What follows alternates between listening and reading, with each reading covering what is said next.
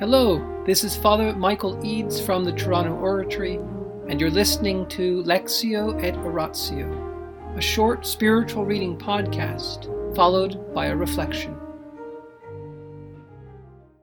Mother Teresa, Come Be My Light, the Private Writings of the Saint of Calcutta, Chapter 8, continued. Section 2. I have tried to refuse nothing to God. A month after revealing her interior ordeal to the Archbishop, Mother Teresa professed her final vows as a missionary of charity, and the first ten sisters made their first vows. This joyous occasion moved her to gratitude and humility. To Archbishop Périer, she wrote, When I think of the 10th of September 1946, I only thank God from my heart for all he has done I hold no claim to the work as it was. It is and will always remain His. I beg you to point out to me my defects so they may not spoil His work. I know there have been things which could have been better, but in all sincerity I have tried to refuse nothing to God to answer His every call. Our Lord has asked, for nuns covered with the poverty of his cross. There are the first ten. They have lived that life generously and cheerfully. If I had known that this is what our Lord would give me, I would have been afraid to answer the call because of my unworthiness to be their mother. My heart is very full today with gratitude to God and to you for all you have done for our society, especially for taking up the work under your own personal care and love. The only way we can show you our gratitude is by becoming true missionaries of charity.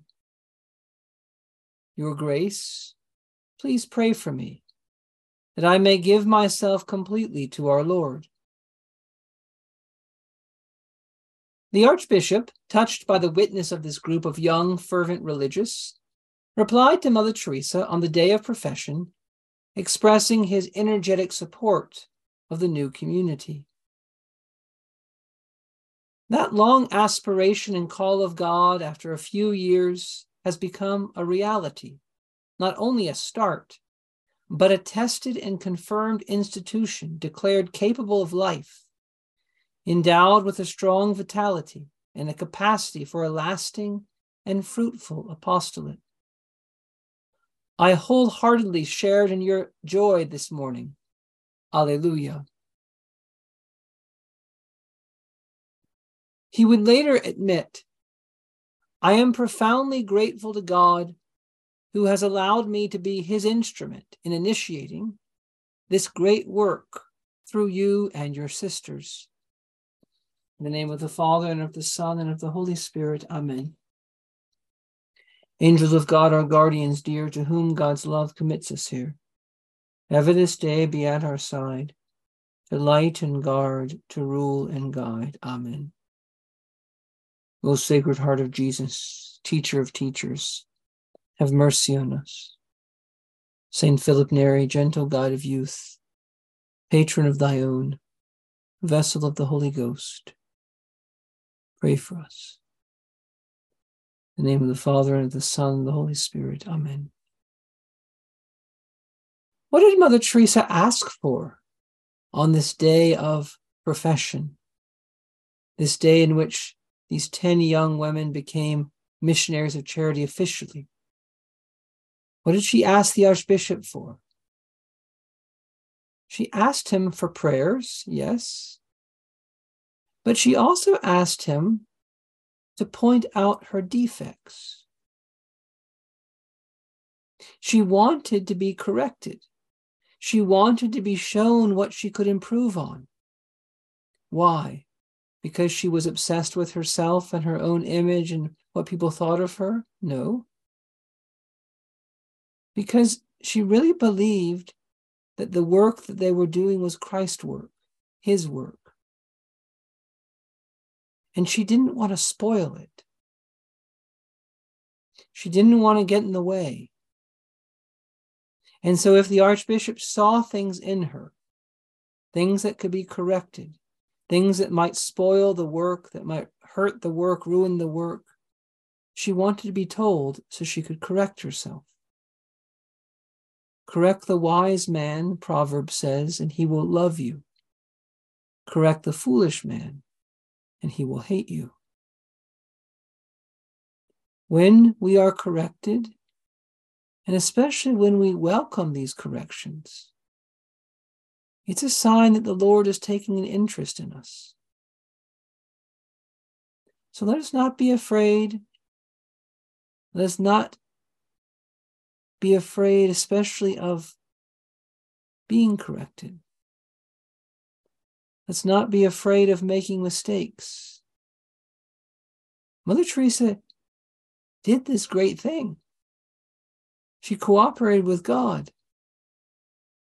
She had no certainty that she would be flawless. In fact, she knew she was going to make mistakes. That didn't stop her from trying to do some good. And we too will make mistakes. And we too will say wrong things and be humiliated. And we too need to be corrected. But we can't let that stop us from trying to do some good. If really it's the Lord's will we're doing, if it's His work we're trying to help with, then He'll take His interest in it. He'll make sure it's not ruined. And we just have to be open to this. And notice again 10 people Mother Teresa was sent. She and those 10, 11 of them, they were the beginnings of this great work. And why is that so encouraging? Because the apostles, the 12 apostles, lost Judas, and then it was 11. And St. Philip Neri used to say, in inspiration of that, that truth, if the Lord would only give me 10 men truly detached from the world, I would have the heart to convert the world. In other words, St. Philip plus 10 is 11. Mother in these 10 is 11. With the 11 apostles, after Judas left, that's how our Lord began to convert the world. But they did so always in union with Mary. They received the Holy Spirit at Pentecost, uh, gathered around Mary. And so we, as we continue our own little work, our own little faithfulness, have to keep very close to Mary. If we want to keep close to Jesus, if we want to work together, and none of us can do this alone, if we want to work together, then let's stay very close to Our Lady. In the name of the Father, and the Son, and the Holy Spirit, Amen.